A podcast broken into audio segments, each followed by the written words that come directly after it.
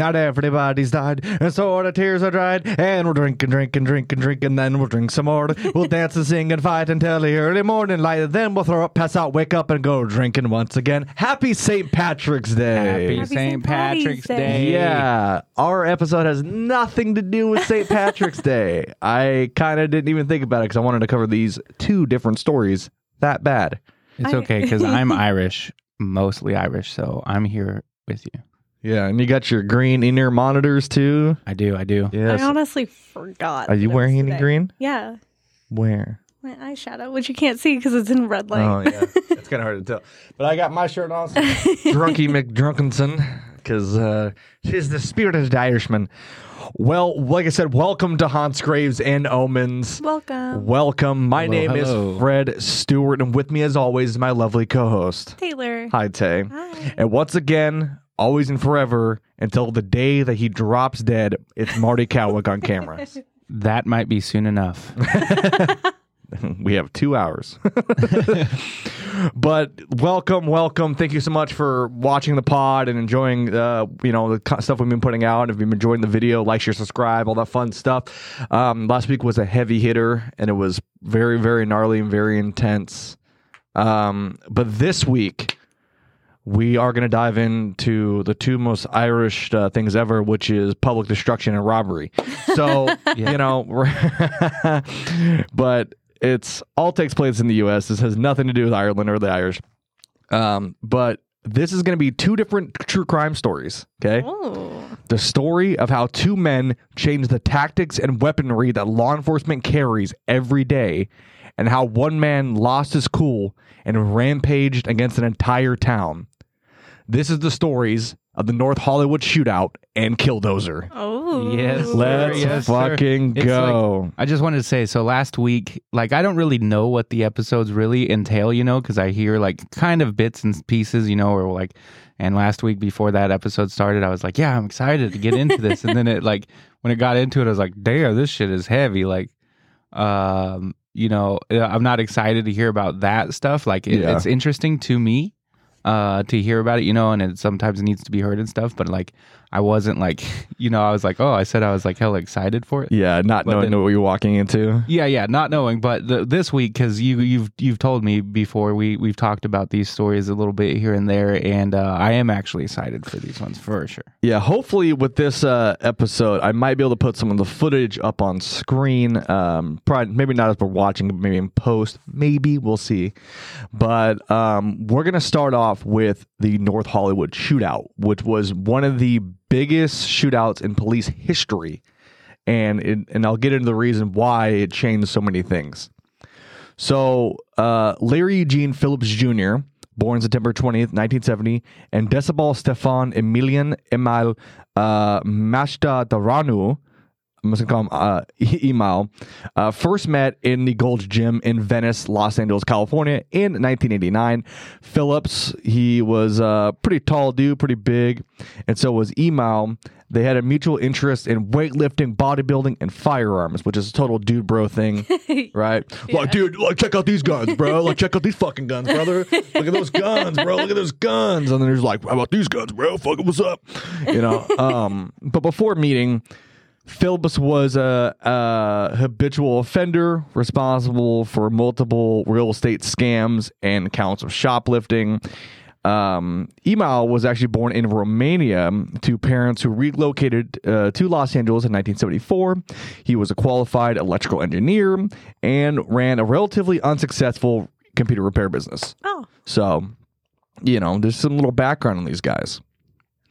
On July 20th, 1993, um, Phillips and Emal robbed an armored car outside a branch of the First Bank in Littleton, Colorado.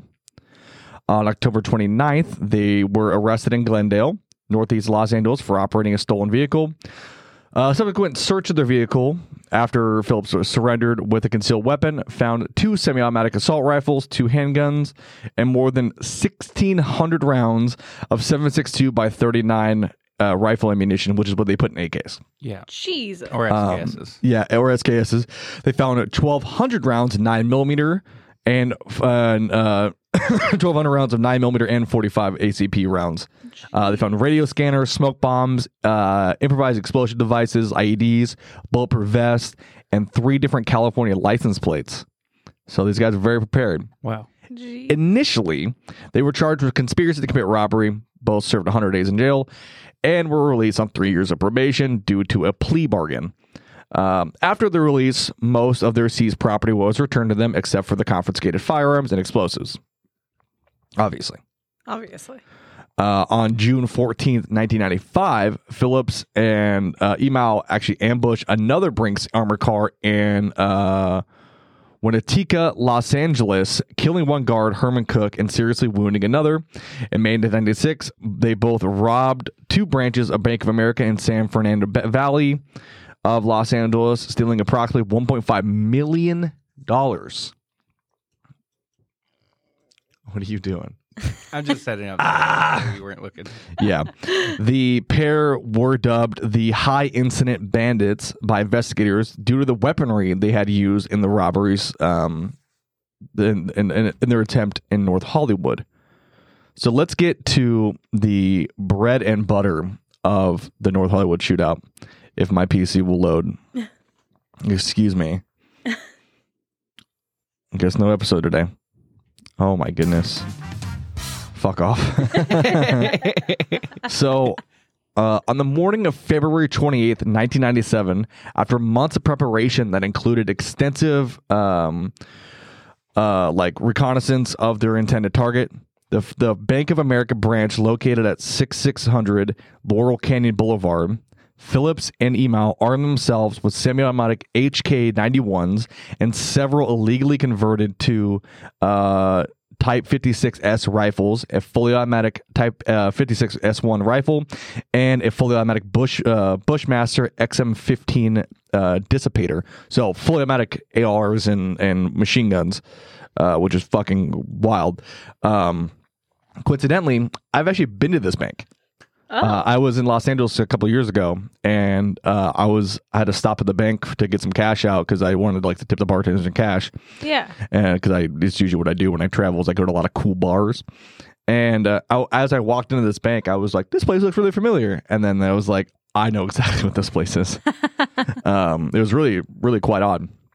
So the robbers allegedly filed uh, a jam jar with gasoline and placed it in, in the back seat with the intention of setting the car and the weapons on fire to destroy the evidence. After the robbery, Phillips wore roughly 40 pounds of equipment, including Type 3A bulletproof vest and groin guard, uh, loaded bearing vest with multiple military ammo pouches, and several pieces of homemade body armor created with spare vests covering his shins, thighs, and forearms. So, dude looks like a fucking juggernaut from Call of Yeah, Duty yeah. Yeah.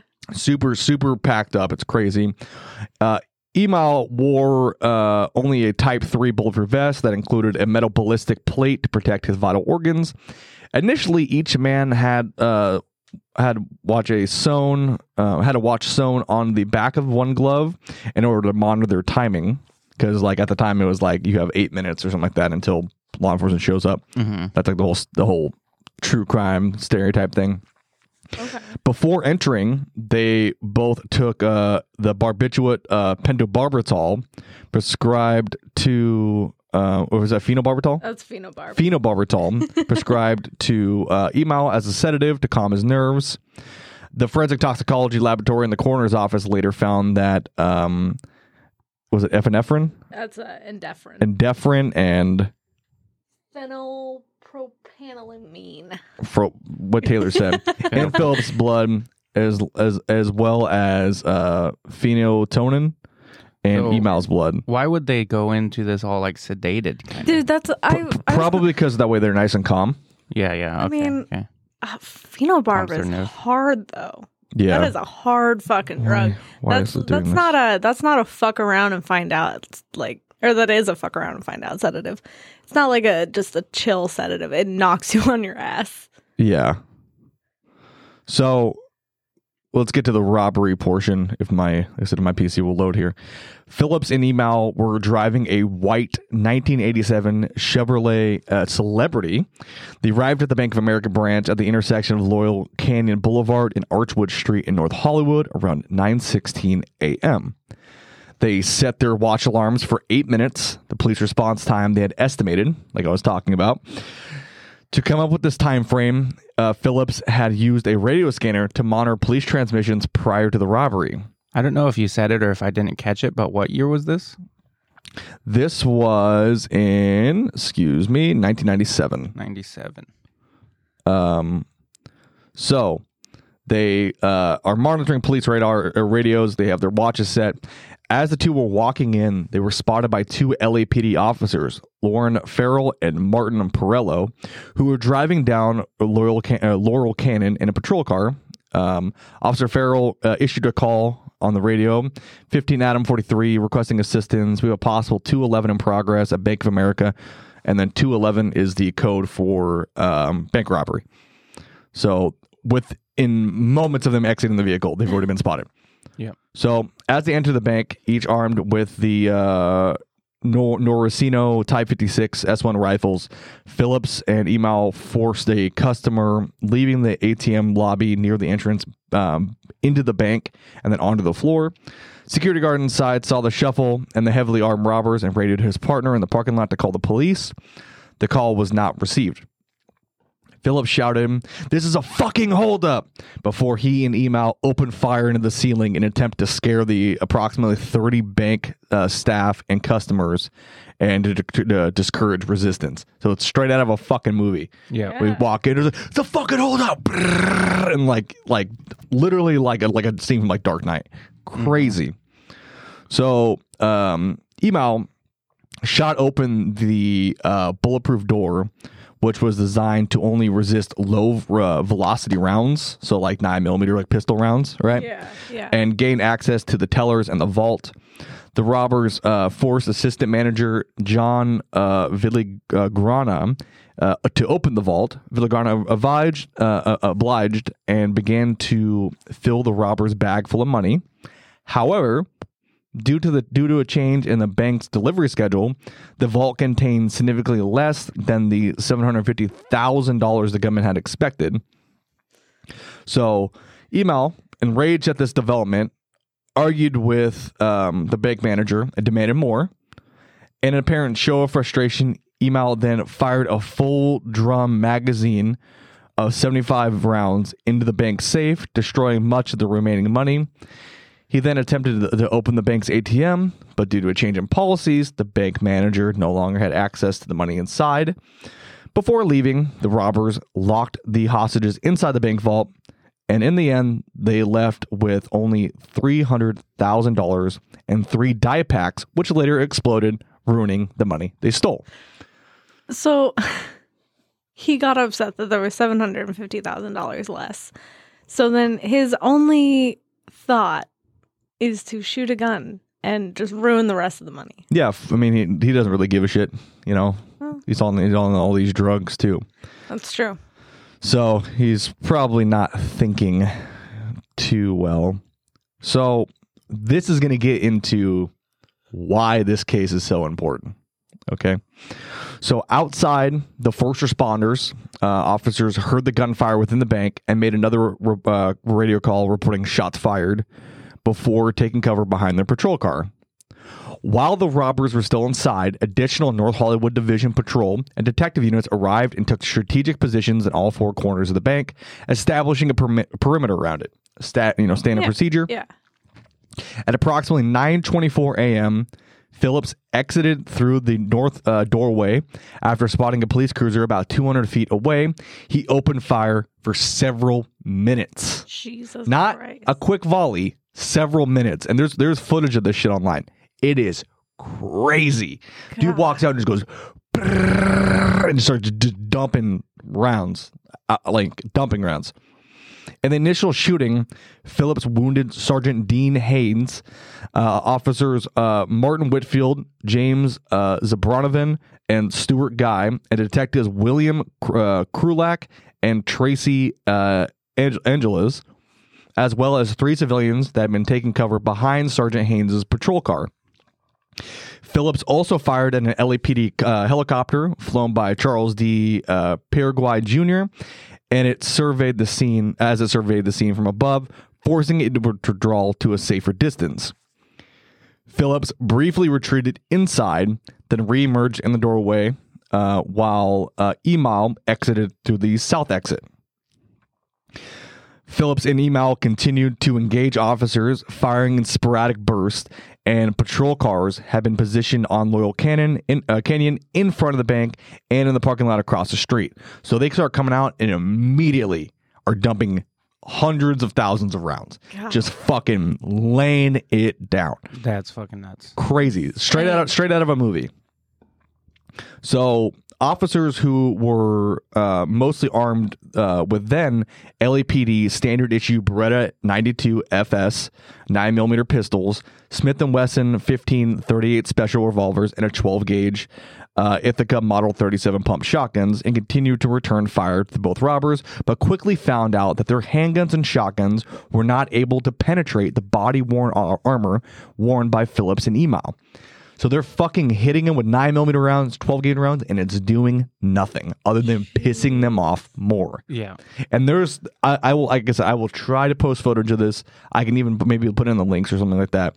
But it's crazy because like there, there's a one section where I want to say the news gets on scene. It might have been from the LAPD chopper. I'm not quite entirely sure, but it's an overhead view from a helicopter, and um, Phillips is laying down fully automatic gunfire, just putting fucking rounds down while bullets are striking behind him and striking him, and it's not even phasing him. Damn. And mind you, they don't have helmets on, Yeah. so They're getting lucky to not catch one in the head. Exactly. So, um, this was uh, compounded by the fact that most of LAPD's officers' service pistols had an insufficient range at longer distances, whereas most officers found themselves positioned uh, relative to the bank's entrance. An officer was heard on the LAPD radio frequency demanding 10 to 15 into the shootout uh, approximately uh, um, approximately 10 to 15 minutes into the shootout, warning other officers that they would not quote not stop the getaway vehicle. They got automatic weapons. There's nothing that we have that can stop them. Additionally, the officers were pinned down by heavy sprays of gunfire coming from the robbers, making it extremely difficult to attempt a headshot with their handguns. Several officers uh, acquired uh, five AR 15 style rifles from the nearby gun store to combat the robbers. So I'm going to get into that real quick. So it takes a long time for you to get a SWAT activation in these kind of situations, Right. right? And especially when it's immediately happening, right? This is this is only within a uh, you know m- a few minutes since the robbery has started. And so a lot of these officers and people are pinned down behind walls and behind cars and stuff like this, and they're they're they're trying to engage, they're trying to get their fellow officers out of line of, out of fire, and they're realizing that they're not able to make um, you know the, the sufficient damage to these guys that they have to to neutralize this threat. So they load up in a in a car and they fucking haul ass to this this local gun store and they explain to the, the gun store owner they're like we're fucked right now. We need I'll, I'll, I'll buy whatever you want. Like just give me just something. And the uh, the gun store owner goes I'll do you one better. I will loan you these five AR-15s just go just go. Here's all the ammo you're gonna need. Go. And just gave him the guns. Yeah, what a fucking gangster, bro. fucking Honestly. gangster, absolute gangster, right? So, um, two locations adjacent to the bank's north uh, parking lot provided good cover for officers and detectives. Police likely shot Phillips with their handguns while, Phillips was still firing and taking cover near the four vehicles adjacent to the north wall of the bank. Um, one location that Officer Richard uh, Zielinski of Valley Traffic Division uh, effectively used as cover was the adjacent Del Taco restaurant wall, which was 315, 351 feet from Phillips, which Jesus. which is fucking close. That's really close. Yeah. Uh, Zielinski fired 86 9mm rounds at Phillips and is believed to have hit Phillips in the exchange. Um, Zielinski was also able to use this portion uh, used his position to draw Phillips' fire away from Sergeant Haynes and Officer Whitfield, who were both wind- wounded, and only had a marginal cover behind the trees across Laurel Cal- Canyon Boulevard. So this dude takes it upon himself to, to, to take fire. That way his his friends and his his um his coworkers position. can exfil and get out of there, right? Yeah, yeah. Yeah. So the other location um, that provided uh, advantages for the LAPD was the backyard of 6641 Agnes Avenue. Was a it was a cinder block wall provided a relative cover for several detectives shooting at Phillips with their nine millimeters. Uh, Detective Bancroft and Detective Harley, in particular, were able to position themselves behind cover and fire 15 to 24 rounds at Phillips from a um, distance of approximately 55 feet. They were close, yeah. real close. Yeah. So imagine you are in this backyard. You're a detective. You've seen, you probably seen some shit, right? You've Yeah. probably been in a gunfight Right. before, but you've never been in a gunfight like this. Now you're in the, somebody's backyard and you're 55 feet from a dude who is covered in body armor and is dumping 762 rounds like it's the fucking end of the world. Yeah. Jeez. Terrifying. Can't imagine. crazy absolutely crazy um after Emal uh back to chevrolet celebrity out of the handicap space in the north hollywood lot. Parked the handicap space what an asshole. Uh, philip received a gunshot wound to his left wrist based on helicopter news footage that showed him to react in pain which is the footage i was talking about earlier. Um we actually see him get tagged and that's the like, i believe that's the first time you actually see him physically react to this pain. Yeah. um, at the same approximate time, LAPD gunfire struck the Heckler and Koch rifle that Phillips was firing, rendering it inoperable with a penetration to the receiver. Uh, basically meaning no more pull the trigger, nothing happens. Phillips uh, discarded it, rearmed himself with another assault rifle from the, the trunk of the sedan because their trunk was open throughout this entire shootout, and um, this will stay consistent. They will dump fucking rounds. If they can't don't have time to reload it, they'll just grab a new gun and keep shooting. That way, it's almost continuous gunfire. That's insane. So this is where the SWAT activation starts to begin. After LAPD radio operators received the second officer down call from the police uh, at the shootout, a tactical alert was issued. Uh, SWAT team was um, put on to activation. Donnie Anderson, Stephen Gomez, Peter uh, Whitehair, Reiterer, and uh, Richard uh, Massa uh, arrived 18 minutes after the shooting had begun, which is record fucking time. Yeah. Um, they arrived with AR-15s and wore running shoes and shorts under their body armor, as they had been on an exercise run when they had received the call. Upon arrival, they were they commandeered a nearby armored truck, like a branch truck, Yeah. uh, which was used to extract wounded civilians and officers from the scene Damn. Wow. crazy.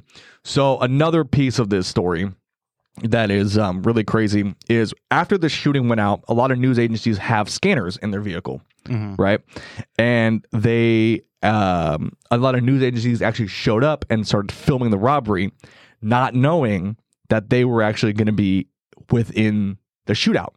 And there is there is some crazy news footage of these guys hunkered down behind a car um, and you can just hear near constant automatic gunfire zipping over the top of the car. And this dude is like hiding behind the tire, like trying to get like, you know, trying to maintain cover.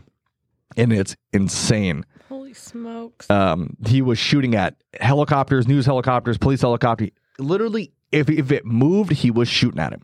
They were Yeah. shooting at it. Absolutely insane.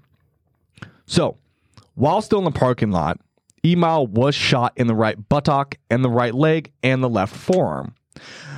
A fourth projectile lacerated his upper right eye socket and prompted him to duck behind the hood of the getaway car in shock. He subsequently abandoned his duffel bag full of money, entered the getaway vehicle, and started the engine. Phillips uh, retrieved the Heckler HK 91 from the open trunk and continued firing upon the officers while walking alongside the sedan, using it as cover. This is all being televised live. Yeah. So you're watching as his car is slowly moving and he's just going, brrr, brrr, brrr, brrr, just fucking laying it down. As Phillips uh, approached the passenger side of the getaway vehicle, he was hit in the shoulder and his rifle was struck in the receiver in the magazine, the bullets uh, fired by police. Again. Yeah. So after firing a few more uh, shots with one arm, Phillips discarded the HK, retrieved the Type 96, and and before exiting the parking lot uh, and retreating onto the street uh, while uh, Emal drove down the road. So they completely separated by this point, right? Yeah. Uh, Phillips is running down the street. Emal is driving in the car. Okay. At 9:52 a.m., Phillips turned east on Archwood Street and took cover behind a parked semi truck while he continued to fire at the police. Lieutenant Michael uh, Ranshaw, officers Coronado Torres, John um, Caprarelli, and Ed uh, Brentlinger until his rifle jammed. And this is all being televised live. Right. Unable to clear the jam, he dropped his rifle, drew his Beretta 92 FS pistol. We began firing. When he was then shot in the right hand by officers Coronado Torres, causing him to drop his pistol, he went down, he, re- he uh, retrieved it, placed the muzzle under his chin, and fired, blowing his brains out live on television. Jesus. Crazy. Yeah. Well, you're probably thinking, um, well, hold on. As the as he fell, officers uh, John Caprarelli shot him in the upper torso, severing his spine. Either um, either bullet may have been fatal. Uh, officers across the street continued to shoot Phillips's body several times as he was on the ground. Oh yeah. After the firing had stopped, officers in the surrounding uh, area surrounded Phillips, handcuffed him. The obviously he was deceased at this point. It was still it's still a standard procedure done Right. by law yeah. enforcement, um, and removed his ski masks, uh, ski mask. So they took it off. Now you're probably wondering, what about the car and Emal, right? Well, his vehicle was rendered inoperable after two of its tires were shot out and the windscreen was covered in bullet holes. And he's also being followed by a news helicopter or a helicopter of some sort.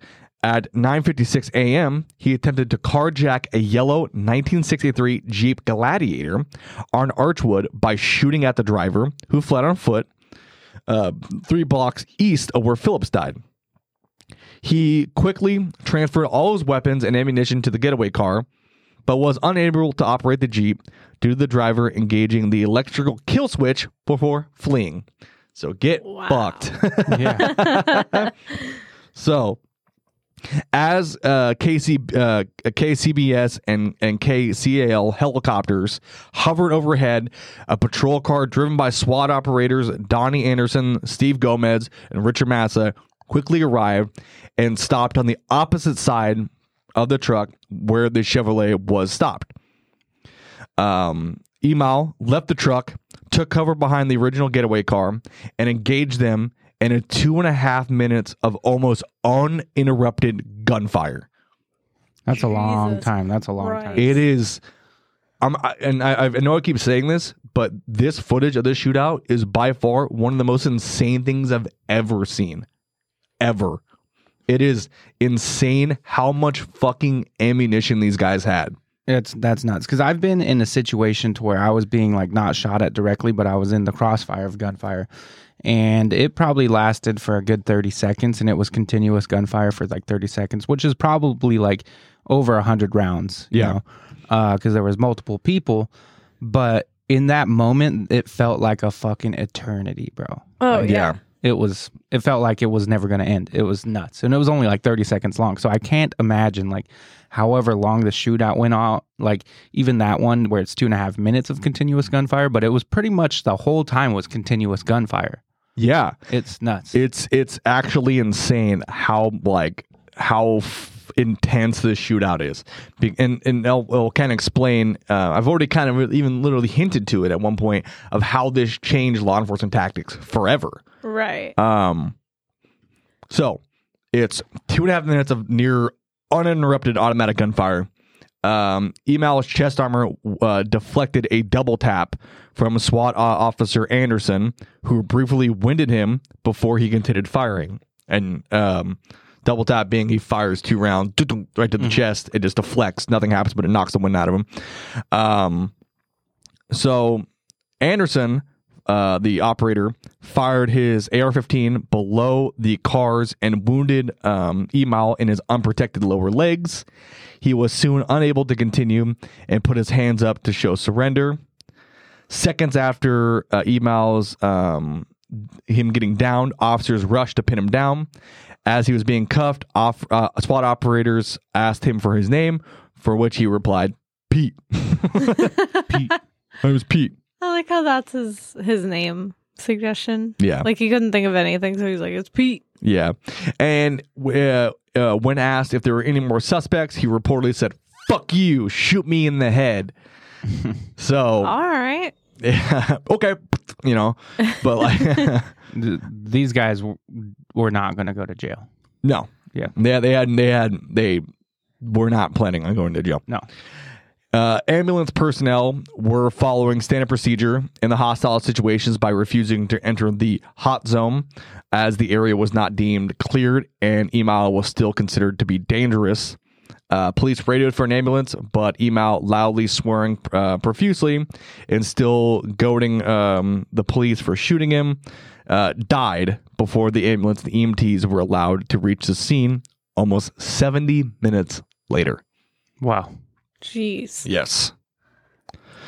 Uh, during a later lawsuit against the retired policemen John Federell and James uh, Wojtecki and the city, jurors heard testimony that involved the ambulance crew that arrived but left without Emal after uh, Wojtecki uh, allegedly told the crew to get the fuck out of here. Yeah. Which, honestly, it, it, it yeah, it, there, there, there is, there is reasons why these things are, um, put into place like this. It's, it's, it's because, you know, these paramedics don't carry weapons like law enforcement does. Right. They have no way to defend themselves. You gonna stab someone with shears when they're shooting at you with a fucking AK? Probably not. No. Right? Or an AR. So definitely not happening. Um, the ambulance driver testified um, that he believed that he was in danger by being in the area. Officers testified that they tried to get the ambulance to come back or to get another one, but the plaintiffs focused on the point uh, at which uh, canceled the ambulance call and told the dispatcher, "We have no officers or citizens down, only a suspect." Uh, later reports showed that Emal had been shot 29 times in the legs and died uh, from trauma due to extensive blood loss from two gunshot wounds to his left thigh. So, most of the incident, including Phillips' uh, death and the surrender of Emal, was broadcasted live by news helicopters, which were hovering over the scene and televised the action as the events unfolded. Over 300 law enforcement officers from various forces had responded to the citywide tactical alert. By the time the shooting had stopped, Phillips and Emal had fired over 1,100 rounds, approximately a round every two seconds. Gee. Wow. That is a lot. So, a lot, did, did you say exactly how long this whole instance lasted for from the time they got in the shootout to the time they were uh, killed? Let's see. So, um, this would be 956 is when Emal was was shot down. Mhm. Um, and then the shooting started at excuse me, excuse me. Um, at 916, It's less than an hour. less than an hour. Which is a long fucking period of time to be like in a gunfight, you know? Yeah. Yeah, so about 40 minutes this uh this whole shootout occurred. Because I would say most gunfights, you know, the like average amount of gunfights probably don't last more than a few minutes, you know, Yeah. like unless you're like in a military op or something, but just gunfights on the streets, you know, Yeah.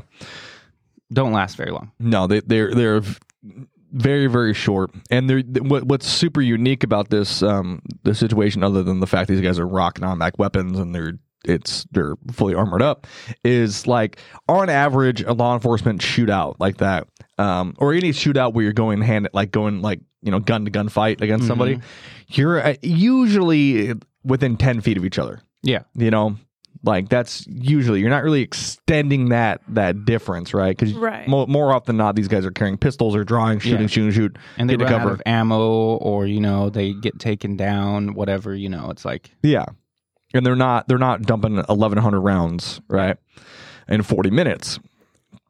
Now, um, these but guys were rolling like an army of two status like, legitimately like an army of two status. Like it's unreal the amount of firepower they had and the um amount of like almost like tactical X training of like reloading and firing, reload, fire, and like you know just continuous gunfire. That way, they're pinning everybody down. Yeah. Right. So, quick inventory of the weapons used. The Bushmaster X, XM15 converted illegally to file, uh, fire full auto with two 100 round beta magazines. The Heckler Koch HK91 semi automatic rifle with several 30 round magazines. The Beretta 92 FS. Uh, Inox with several magazines, which is what Phillips blew his top off with. Um, I, I- the reason I'm being so disrespectful is because fuck these guys. The uh, three different sim- civilian model Kalashnikov style rifles, which were illegally uh, converted illegally to fire several, sev- uh, sorry, illegally converted to fire um, full auto Mhm. with uh, several different 75 to 100 round drum magazines as well as 30 round box magazines so they were they were fucking dumping rounds Yeah. uh, it was speculated uh, during the news reports that Phillips had uh, legally purchased two of the Type 56 rifles and then illegally converted them to fully automatic. However, Phillips was a convicted felon, so it was not possible for him to legally purchase firearms. Mhm. Um, the two well-armed men had uh, uh, fired approximately 1,100 rounds, while uh, approximately 650 rounds were fired by police.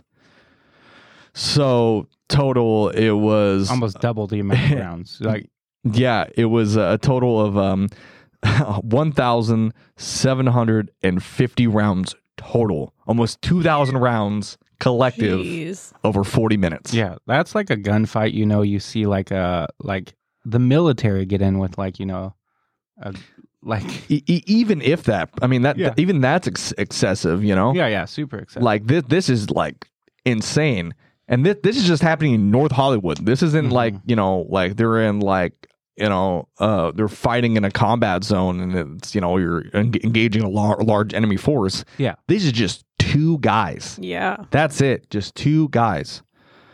Um, following their training, uh, the responding patrol officers directed their fire toward the center of mass or to- torsos of Emal and Phillips. However, their body armor worn by Phillips and Emal covered all their uh, vital organs except for their heads, enabling them to absorb pistol bullets and shotgun pellets while uh, Emal's chest armor, uh, thanks to the steel armor plate, successfully withstood the hit from the SWAT uh, officer's AR 15, the several pistols carried by the first responding officers were of insufficient power and used the wrong type of ammunition for penetrating even pistol rated soft body armor.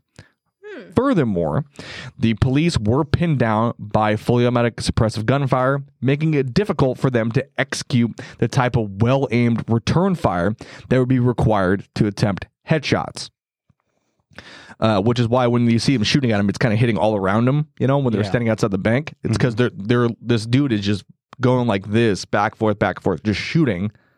Uh, if he, if it moves, he's shooting at it. So they're like pop up, fire a couple rounds, go down, takes takes rounds, and they're just doing this back and forth, back and forth, back and forth. if I'm not mistaken, too, also in some of the footage you had showed me previously, because we were talking about this the other day, Mm-hmm. uh, they were even shooting at like the helicopters, like the news helicopters Yeah, in the sky. they were shooting at everybody, literally everybody. Um, so the Phillips was shot eleven times, including the self-inflicted gunshot wound to the chin, while Emal was shot, like I said, the twenty-nine times, and he had the less he had the least amount of armor. So, talk about some casualties. Um, there was only two deaths in this story. So, 12 police officers and eight civilians were injured, and the only two to die were the suspects. So Sergeant Larry Dean Haynes, the, the sergeant who was one of the first to arrive on scene, he was hit in the left shoulder. Officer Martin Rit, uh, Whitfield was shot and seriously wounded four times in the left arm, right femur, and the chest. Officer Coronado uh, Torres was grazed in the right side of the neck. Officer James uh, Zabranovan was shot twice and seriously wounded in the lower back, hip, and thigh. Detective William John Krulak was hit in the right ankle. Detective Tracy Angeles was grazed in the stomach and buttock. Um, Sergeant, or sorry, Officer Stuart Gray was hit twice in the right femur and the right uh, forearm. Detective Earl uh, Valadares was hit in the right of the head by flying debris. Uh, Officer Ed uh, Brentlinger was hit by gunfire um, by con- uh, concrete fragments in his face and forearm. Um, officers Officer William Lantis was hit in the right knee, and Officer John Goodman was sh- hit by flying glass and shrapnel. And the uh, Officer David Grimes was injured in a traffic accident. Damn. Um, as for some of the civilians, we had people shot in the face. One was um, struck across uh, the head by a, the stock of an assault rifle when they entered the bank. Um, someone was struck across the face. Um, a lot of people were hit by like flying glass and shrapnel. Some people took some some gunshot wounds to the left ankle, uh, hit in the left of the chest, um, and obviously um, Larry and Emal um, Larry, uh, you know, Phillips blew his blew his top off while Emal died due to his blood loss. So, out of all you know, seventeen hundred rounds fired, the only people that died was the bad guys. Good. Yeah, Yeah. putting all these people's lives in danger who were just trying to go to the bank, trying to work their jobs, Yep. and they got greedy. So, I said before that this actually played a key piece in the way that law enforcement handles things now, right? Yeah. And the way they operate and their tactics and things like that. Well, this shooting contributed to motivating the arming and of rank and file police officers, you know, like standard officers Mhm. Yeah. in Los Angeles and nationwide with semi-automatic rifles like AR-15s. This is why cops carry AR-15s now. Is Yeah. because of this story That makes sense. That's nuts. The in- ineffectiveness of these standard small caliber uh, police pistols and shotguns and penetrating the robber's body armor led to a trend in the United States or, uh, towards arming selected police patrol officers, not just SWAT teams, with heavier firepower, such as semi automatic AR 15 rifles. SWAT teams whose close quarters battle weaponry consisted of submachine guns that fired pistol cartridges, such as the Heckler and Koch MP5, uh, for those gun nerds out there, began supplementing them with AR 15 rifles and carbines. It's why cops carry fucking rifles now. Yeah. It's because of this story. That's crazy. This, I didn't know that that they didn't always do it, but so they've just been doing it since like the late '90s, early 2000s. Mhm. Basically, yeah. This is the reason why. Yeah. So on April 19th, 1997, police raided a house in Anaheim traced to Phillips and Emal. Uh, among the items seized include incendiary 762 by 39 ammunition, flak jackets, and ballistic helmets, and approximately $400,000 in stolen cash and various firearms. Damn. They had Jeez. they had ballistic helmets and they weren't wearing them for whatever reason. Um, one particular firearm, a short-barreled AR-15 with an aftermarket red dot sight, was later uh, released from evidence for use by a law enforcement agency. Damn, that's crazy. so the they don't say what agency it was. I imagine it was probably LAPD. Yeah. Um, but I do find it, or maybe Anaheim. Um, but I do find that kind of funny that they were like, they were like, like, this gun's dope. uh, we're gonna use it. Yeah, I'm taking this. This is Yeah. this shit's crazy. Um, seven months after the incident, the Department of Defense, the DoD, gave uh, 600 surplus M16 rifles to the LAPD, which were used to each patrols um, issued to each patrol patrol sergeant. Excuse me, patrol sergeant. Uh, LAPD patrol vehicles began carrying AR-15s as standard issue, with bullet-resistant Kevlar plating in their doors as well, which was Like it's it's crazy how much this has changed things. Um, also, as a result of the incident, LAPD authorized its officers to carry 45 ACB, uh, ACP caliber semi-automatic pistols as duty sidearms. Specifically, the Smith and Wesson models uh, 50, 4506 and 56, uh, 5566. Um, you know, semi-automatic patrol uh, 45 ACP pistols. Prior to 1997, only LAPD SWAT operators were authorized to carry the 45 pistols, specifically the M1911 A1, the semi-automatic pistol. So, very interesting. Um, on June 12th, 1998, LAPD uh, PD Chief of Police uh, Bernard C. Parks released uh, to the board of the police commissioners a uh, memorandum detailing his review of the officer's use of force during the February 28th, 1997 Hollywood shootout. The uh, memorandum contains many detail, uh, many details about the sh- uh, shootout, including the badge numbers of officers and detectives, where they p- positioned themselves in the perimeter around the robbers, and with distances of fire, how many rounds they fired from each one of their weapons, etc., etc. Parks commended the department personnel for their actions to distract the robbers and obstruct the robbers from attempting to evade the police. The um, random list um, the injuries of all the officers who received injuries at the hands of the robbers. So, of course, a lawsuit on behalf of Emal's children was filed by lawyer Stephen Yagman uh, against the members of LAPD, Detective James uh, Wojtek, and Officer John Fitzgerald, claiming that uh, civil rights have been violated, that that and that he was able to bleed to death. The lawsuit was tried by the United States District Court in February and March of 2000 and ended in a mistrial with a hung jury.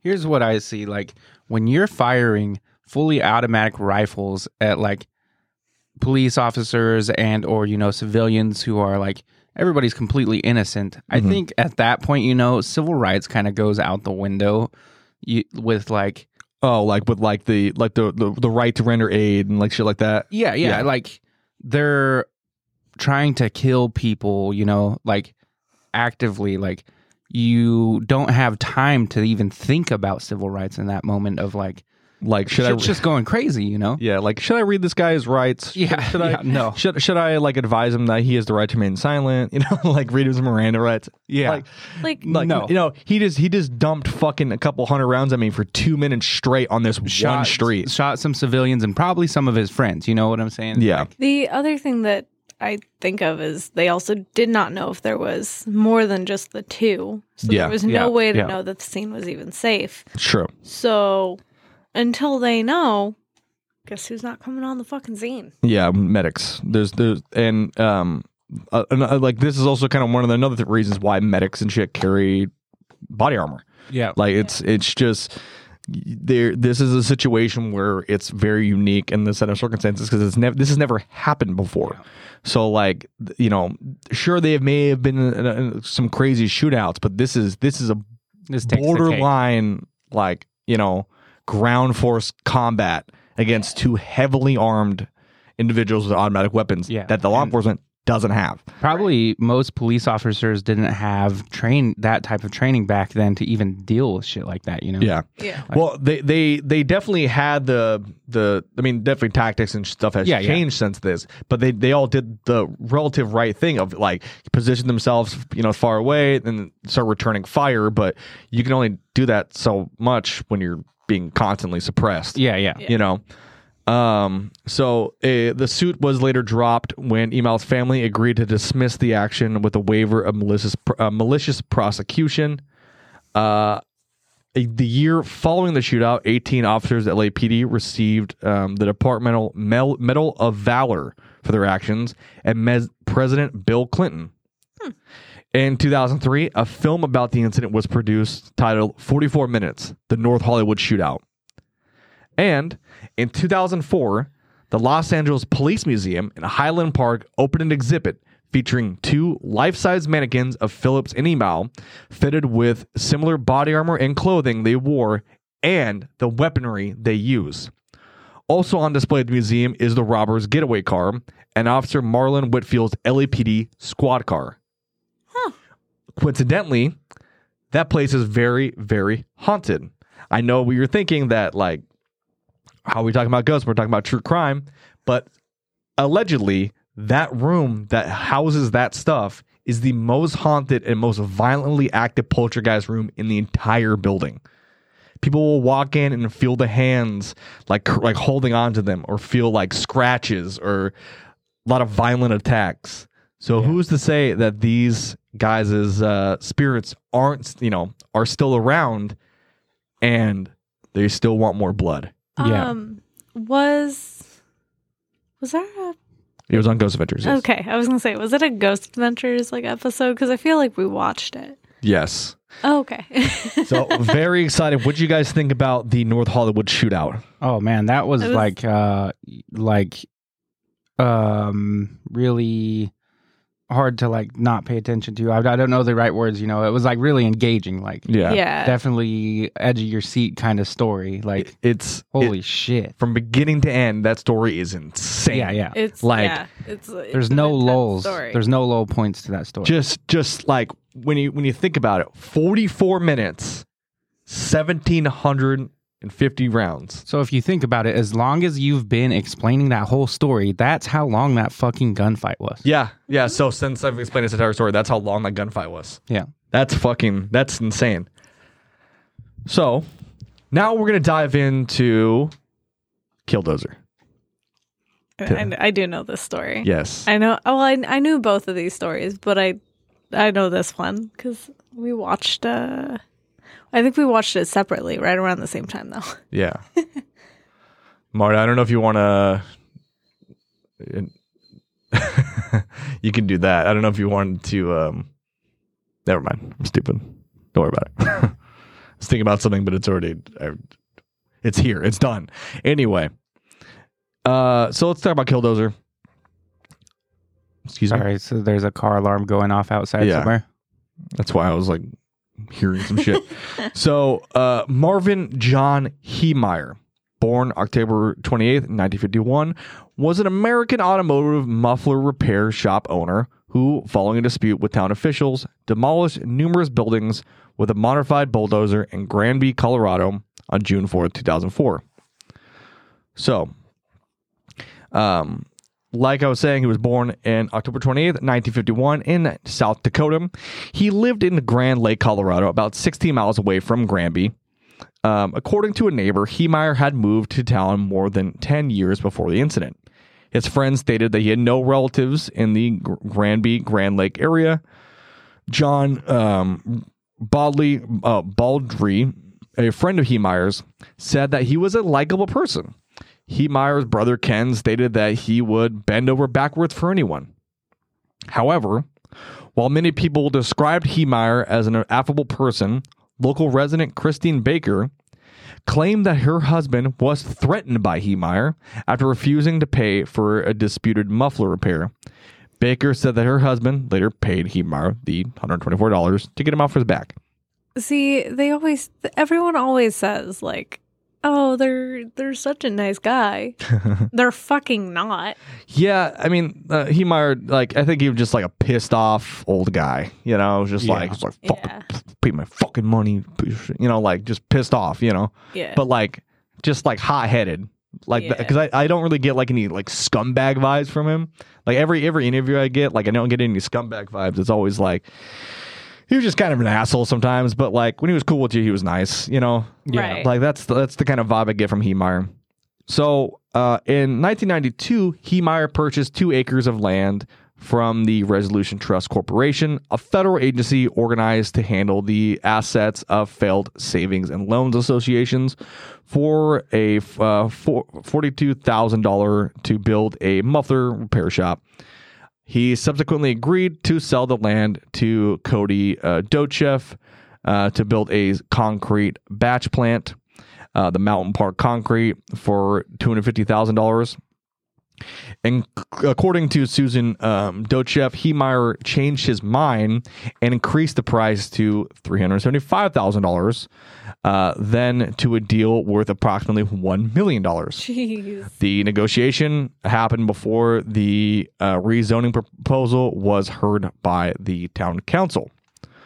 In 2001, Granby Zoning Commission trustees approved the construction of the concrete plant. Heemeyer unsuccessfully appealed the decision, claiming the construction blocked access to his shop. He was subsequently fined $2,500 for not having a septic tank on his property of his mu- that his muffler shop occupied. Right? So he is pissed off. Yeah. Okay. He's he's getting feels like he, the town is attacking him, and he's like, I'm paying all the fucking money, even though I I didn't like want to do this, and he's just getting all crazy in his head.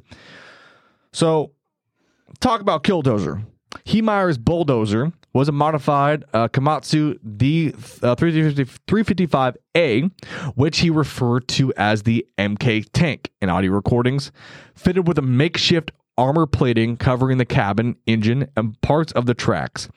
In places where this armor was over one foot thick, Damn. consisting of a 5,000 pound PSI quick concrete mix sandwiched between sheets of tool steel.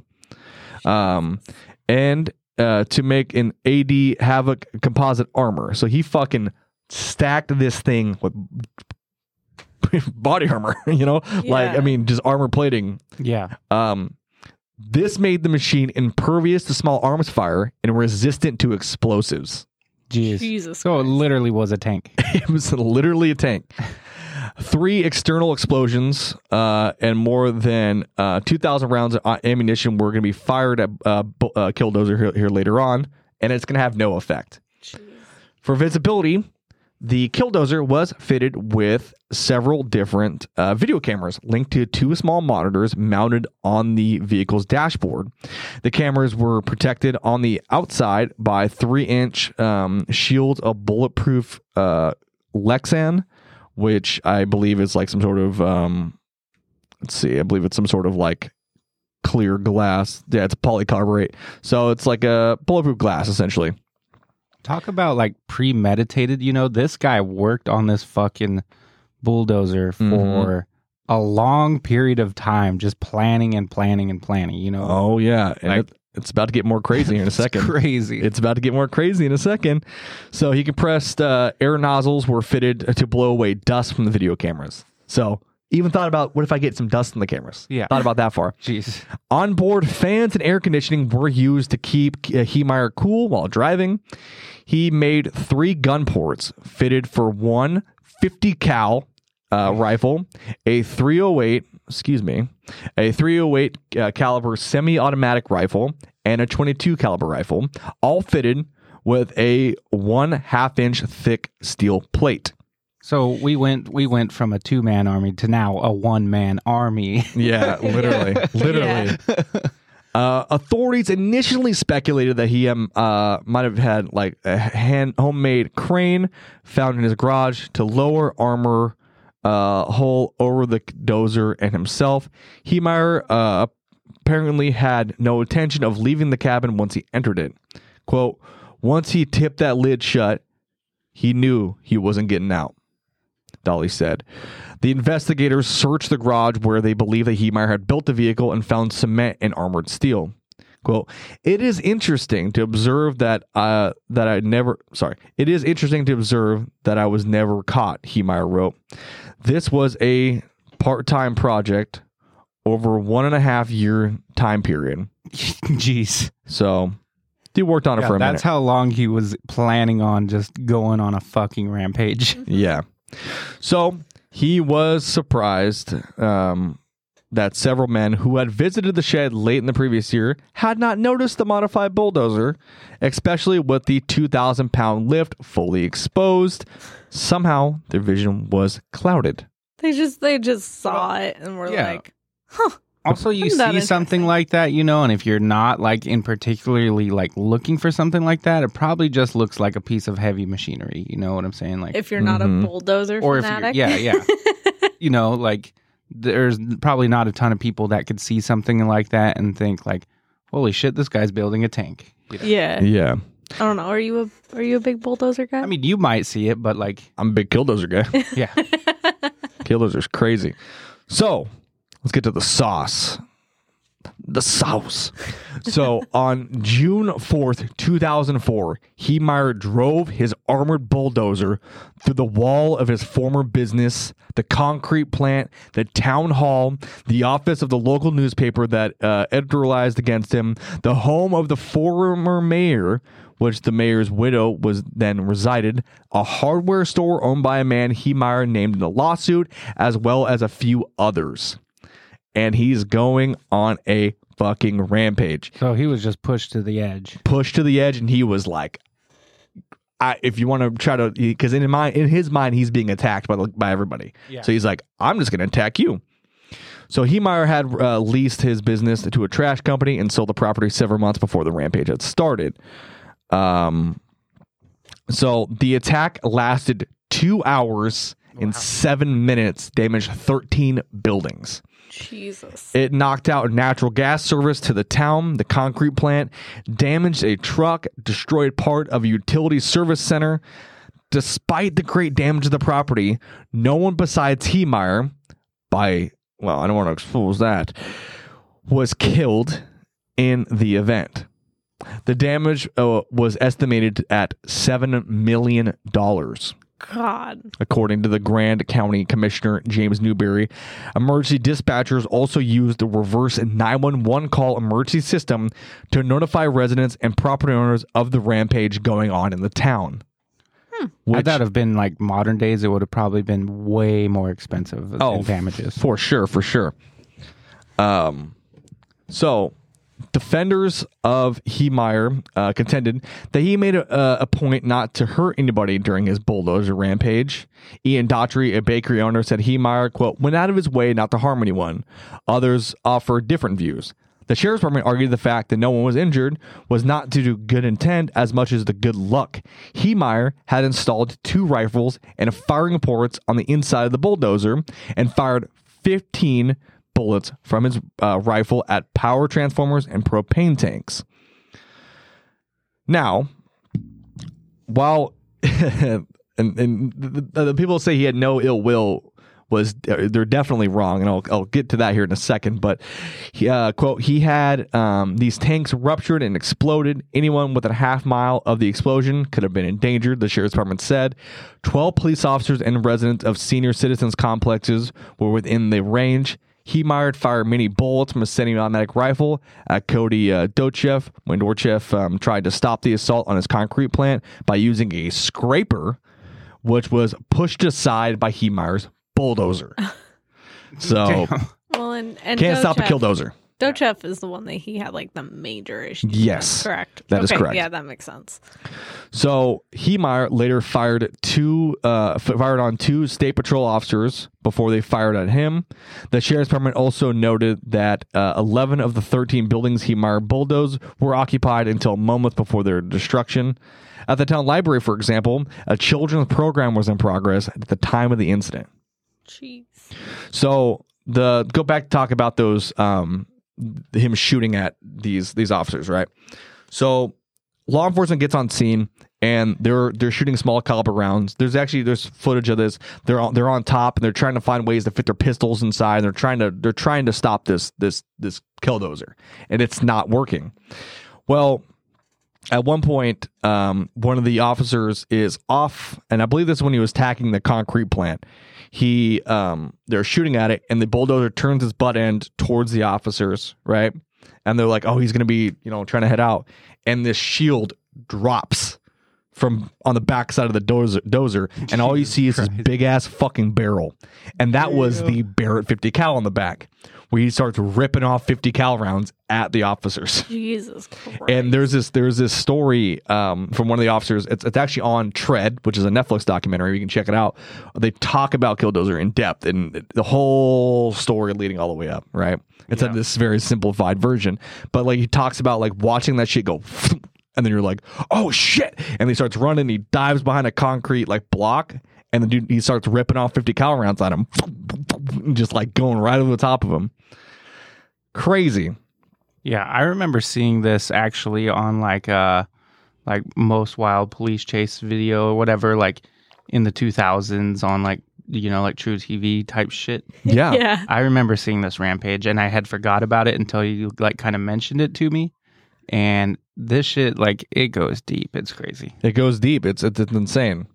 So one officer dropped a flashbang grenade down uh, Killdozer's exhaust pipe with no apparent effect. Local state patrol, a local and state patrol, including a SWAT team, walked behind and beside the Killdozer, occasionally firing, but the armored bulldozer was impervious to their shots. Attempts to disable the bulldozer's cameras with their gunfire failed as the bullets weren't able to penetrate the three inch bulletproof plastic. Um, at one point, Under Sheriff Glenn Trainor climbed on top of the bulldozer and, quote, rode it like a Bronc buster, like a Bronc buster. They really Um, missed one right there. They could have said he rode it like a bull yeah. dozer. yeah trying to figure out how uh trying to figure out a way to get a bullet inside of the dragon is what he said Yeah. however he was forced to jump off to avoid uh hitting the ceiling sorry hitting uh hitting debris Yeah. um at this point, local authorities and the Colorado State Patrol feared that they were running out of options in terms of firepower, and that Heemeyer would soon, uh, soon turn against civilians in Granby. Governor Bill Owens allegedly considered authorizing National Guard to either uh, use an Apache attack helicopter equipped with a Hellfire missile Jesus or two man fire teams equipped with Javelin anti tank missiles to destroy the bulldozer. That's fucking Holy insane, shit. dude. Can you fucking imagine that? Where they're like, they're, they're like, hey, we get the military on the way. They're like, oh, cool. They're gonna like block him. They're like, like Reaper two six. We're gonna sure, cover the helper. Just fucking Just fucking hit him with like like forty mil. Just yeah, that's gnarly. It goes out, blows a fucking. Can you imagine how crazy that'd be? Yeah. Insane. He's so wild. Um, but this was uh, quickly shut down because moments after uh, it was deemed unnecessary when Heemeyer became trapped in the basement of the Gamble's hardware store. So he had rammed through the wall and then fallen partially into the basement, Oh. trapping himself. Yeah. Um, as of late 2011, uh, Governor Owens' staff vehemently denied the consideration of this, in the course of action of using Apache. Uh, since then, many members of State Patrol uh, reveled, uh, revealed to that to the contrary. The governor did consider authorizing the attack, but ultimately decided against it due to the potential for collateral damage of a missile strike in the heart of Granby being significantly higher than what Heemeyer could have caused with his bulldozer. Um, That is, you know what? That's fair. Sure. Uh, various problems arose as Heemeyer destroyed the Gamble's hardware store. The radiator of the bulldozer had been damaged. The engine block was leaking various fluids. At one point during the shootout, he um, the hydraulics failed in the latch, the, the the the drop down part for his rifles, and he didn't know that and was just ripping off rounds, incendiary fifty cal rounds, and they were not able to penetrate the backplate armor of his killdozer. And he fires about three rounds, realizing that it's not happening. Um, after about three minutes, one of these SWAT team members who had swarmed the machine reportedly hearing a single gunshot from inside the seal cab. It was later determined that Heemeyer had shot himself with a 357 caliber handgun, ending the rampage. Jeez. Damn. Police first used explosives in an attempt to remove the armor plates, but after the third explosion failed, they cut through them with an oxyacetylene cutting torch. That's what it took to cut through these. Grand County Emergency Medical Management Director Jim uh, Hol- Holahan uh, stated that authorities were able to access and remove Heemeyer's body at 2 a.m. on June 5th. Wow. So That's a long time that took them to get to that body. Yeah. So 2 a.m. on June 5th, and he started at June 4th. So It's a long ass time. went a long, long time. Um, as for the aftermath, uh, on April 19th, 2005, the town announced plans to scrap Heemeyer's bulldozer. The plan involved uh, dispersing s- individual pieces to separate scrapyards to prevent souvenir taking, which I can understand. But at the same time, I would kind of be like, can we just put this in the center of town and be like, y'all fucking remember that? That shit was crazy. Although no one other than Heemeyer was killed in the incident, the modified bulldozer has occasionally been referred to as the killdozer. Killdozer. Yeah, dude. Yeah.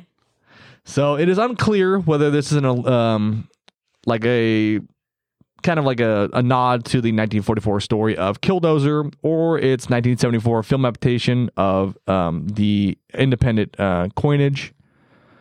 Um, but in addition to his writings that Heemeyer had left in his shed, he had recorded three audio tapes explaining his motivation for the attack, leaving basically leaving no room for questions, right? Yeah. Yeah. The tapes contained two separate recordings on each side for a total of six recordings.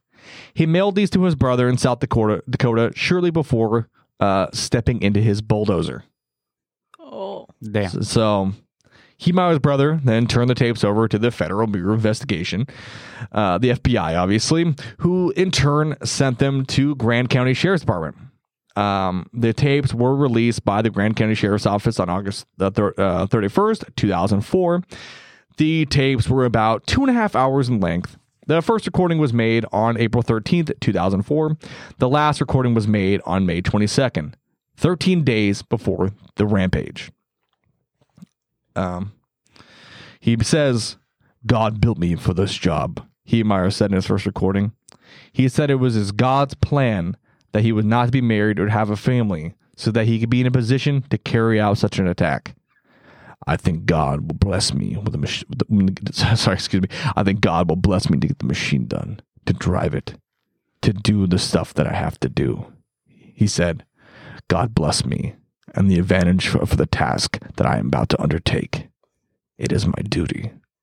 God asked me to do this. It's a cross that I'm going to carry, and I'm carrying it in God's name. Why do you sound like you should be voicing over a truck commercial right there? The all new Ford 25 F 150. The all new Killdozer 425. yeah. hold on, hold on. We, we, we, let me pull up. Let me pull up like a little bit. Um, let's see. I gotta find the all new Kamamatsu D 30 3055A Killdozer. yeah. So, um, basically major delusions of Yeah. like, the God's telling me to build a killdozer. Um, investigators later found that Heemeyer's handwritten list of targets, according to police, it included buildings that he destroyed, the local Catholic church, which he did not damage, um, which is good. Um, the names of various people he had sided against in the past uh, disputes. Notes found by investigators after the incident indicated that the primary motivation for the bulldozer rampage was his plan to stop the concrete plant from being built near his shop. These notes indicated that he had held grudges over the zoning approval. Quote, I was always willing to be reasonable until I had to be unreasonable, he wrote. Sometimes reasonable men do unreasonable things, It's terrible. which is the fucking hardest quote. Yeah. And that is the story of Killdozer. Hell yeah. You know, if What a Killdozer, story. What a story. if Killdozer hadn't been scrapped, Zach Zach Bagans would be like, "Can I buy that?" Dude, honest honest to God though, if like they had a piece of Killdozer, you know, they're like, this is a real piece of Killdozer. I'd probably fucking buy it. Yeah, yeah. for Yeah. because like it, it, it's kind of like a North Hollywood shootout thing. Like the, the the bad guys died. You know, the town was able to rebuild. You know, like it's you know it, Yeah. it's a happy ending to a really shitty situation. Right. You know, um, so it, and it's also just an incredible piece of true crime history where you kind of go like, well, it's not like it's not like um, what's what's the word word I'm looking for? Um, it's um like people collect like uh like like murder murderphilia like people collect Oh, like yeah. um you know Yeah, like yeah. like items from crime scenes and shit like this is there's Jeffrey Dahmer's glasses and shit like shit like that you know Yeah. like that that that is a definitely like a um, real niche thing you know um that I can I can see people understand like I understand that some people are like it is interesting it is obscure but with Yeah. these two stories particularly it's like That's just crazy. Yeah. You know? That's just, just fucking wild. yeah. Can you fucking imagine though if like they they did authorize that Apache to come in? How crazy that shit would That be. would be nuts, Yeah. bro. That they're like nuts. they're taking off from the airbase and they're like, uh, what's gonna be your target? And it's like, uh, your target's gonna be a um uh bulldozer.